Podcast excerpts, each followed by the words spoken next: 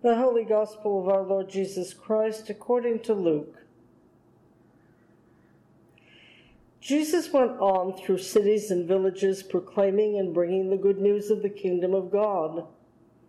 The twelve were with him, as well as some women who had been cured of evil spirits and infirmities. Mary, called Magdalene, from whom seven demons had gone out, and Joanna, the wife of Herod's steward Chuza, and Susanna, and many others who provided for them out of their resources.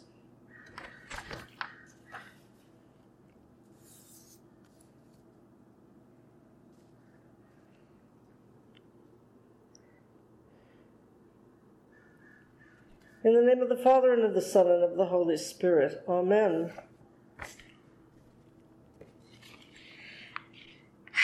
Saints Paula and Saint Eustochium.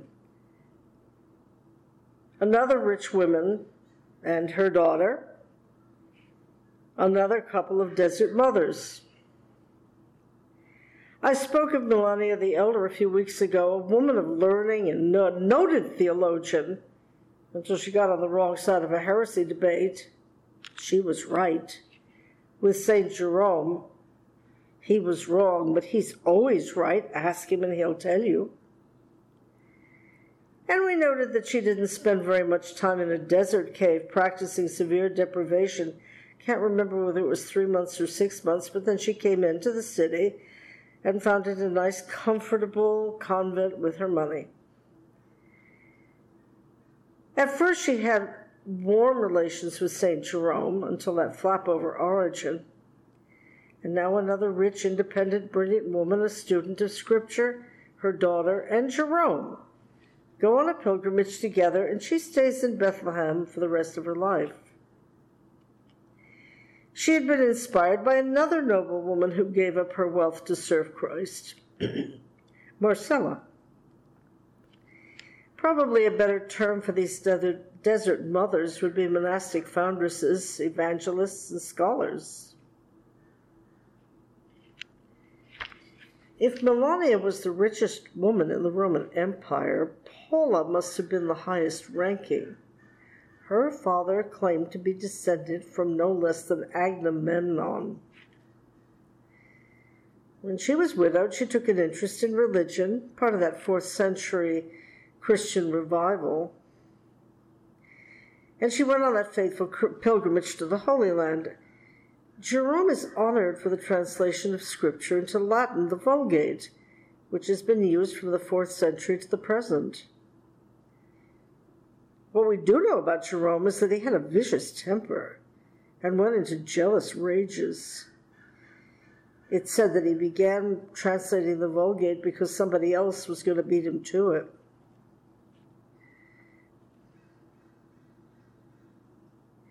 We don't know much about Paula's conversion, but she decided to stay and settled in Bethlehem, where she founded a double monastery women on one side, men on the other.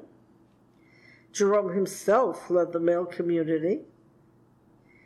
She was abbess of the women's side. Apparently, they also held retreats there, and people came from all over.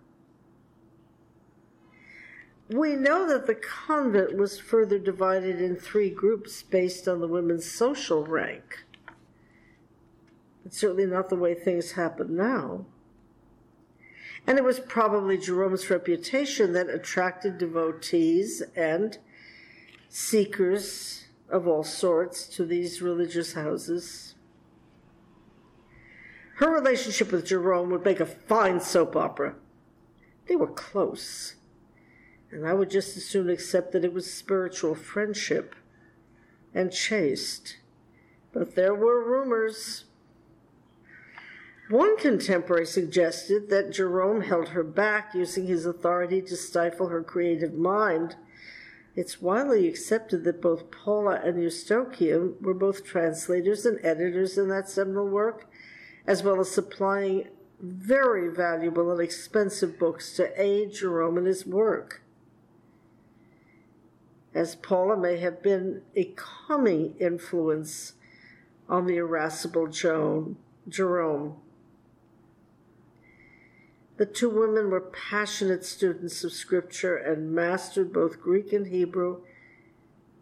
They, well, may have had a role in translating of the Bible into Latin, don't you think?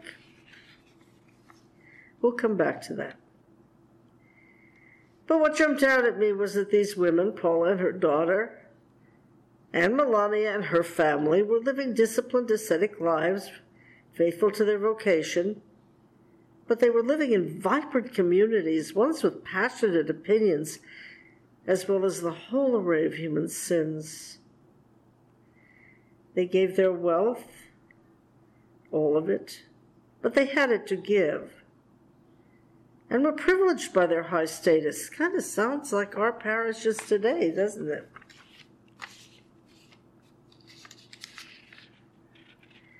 What also sounds a lot like us is that the church was finding itself. The first century of the apostolic writers had faced persecution from imperial Rome and the Jewish struggles after, after the destruction of the temple. Another century or two had produced, great, had produced great patristic fathers, but the boundaries of orthodoxy were still being formulated. That's how Origen got into trouble. He invented the Trinity but at his time, he still saw that Jesus was God, but subordinate to the Father. And when the creeds were established, suddenly he became a heretic instead of a prophet. Another century produced, the fourth century had produced another phase, a new revival to return to the presumed purity of the first generation after the Pentecost. A nice fairy tale, but a good one. If the faithful couldn't win the crown of martyrdom, a strict ascetic life in a desert cave or well fitted convent would have to do. Why then did Paula and Eustochium end up on our calendar? I think because they wrote the Vulgate translation of Scripture.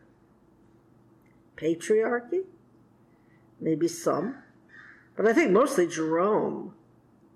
We think of him and we see paintings of him scribbling away in a cave, being tortured by demons. Demons, yes. He was more than a little off the rails at times. But his leadership had led many to come to Christ, and he supported the scholarship of many, many women. Melania fought with him for her integrity. Paula and family treated him with kindness and humility. So he got the credit, but those women also won their crown. Sometimes, in humility and out of love, oh, what's the phrase in, in Star Wars? Let the Wookiee win. Sometimes you have to yield for the good of everybody. Jerome had the reputation, and he wasn't one to yield. But Paula and her daughter, and eventually her granddaughter, knew how to serve God first. And that meant getting a good Latin translation for the whole Latin speaking world, which was the world that they had come from, and was in fact the world of the church until what? The Second Vatican Council in the 1960s?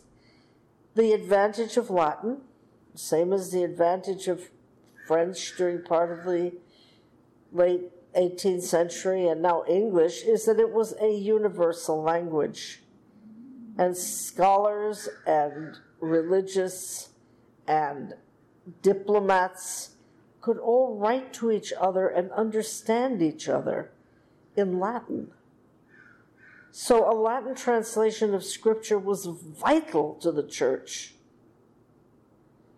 And if they had to do most of the work and let him take the credit, so be it. They loved him. They must have to put up with him. They supported him. They worshiped God. They gave everything. And they didn't need their name on the title page.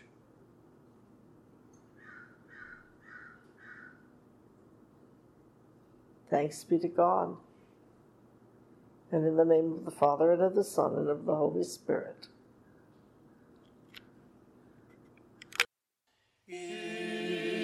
Thank you for listening to this sermon podcast from the Episcopal Church of Our Savior, Mill Valley, California. We are a growing community welcoming those seeking to deepen their relationship with God and to journey in faith with God's people through the breaking of bread and in service to others in Christ's name.